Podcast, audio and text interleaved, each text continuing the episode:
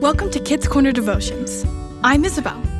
This week's theme is Encouragement, Hold Me Up, and written by Beth Fellinger. The Bible verse is Exodus 17, verse 12. When Moses' hands grew tired, they took a stone and put it under him, and he sat on it.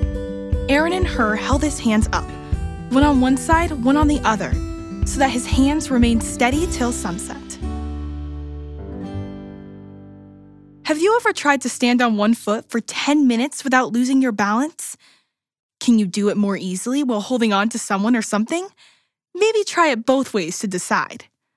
Moses led the children of Israel to their new home away from Egypt, and now Israel's enemies were ready to fight. Moses knew that even though God had called him to be Israel's leader, he would need others to defeat all the obstacles. If he listened to God and obeyed what God said, he knew that God would help them. When the time came for Moses to hold his arms up over the battlefield, his friends Aaron and Hur were there to help hold his arms up.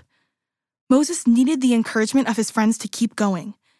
Because of their encouragement, they were able to win the battle and defeat the enemy.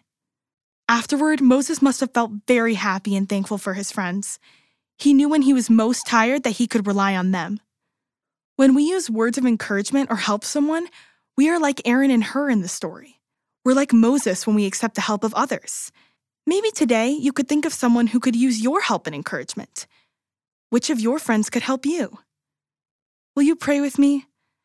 Thank you, God, that you have created us to work together. Thank you for friends who help and encourage us. Help us to encourage our family and friends when they need us. Amen.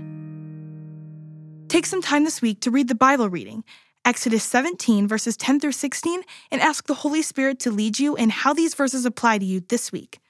Thanks for listening. Check out the great kidscorner.net content connected with this devotion. This week, watch the Kids in Action video wherever you go.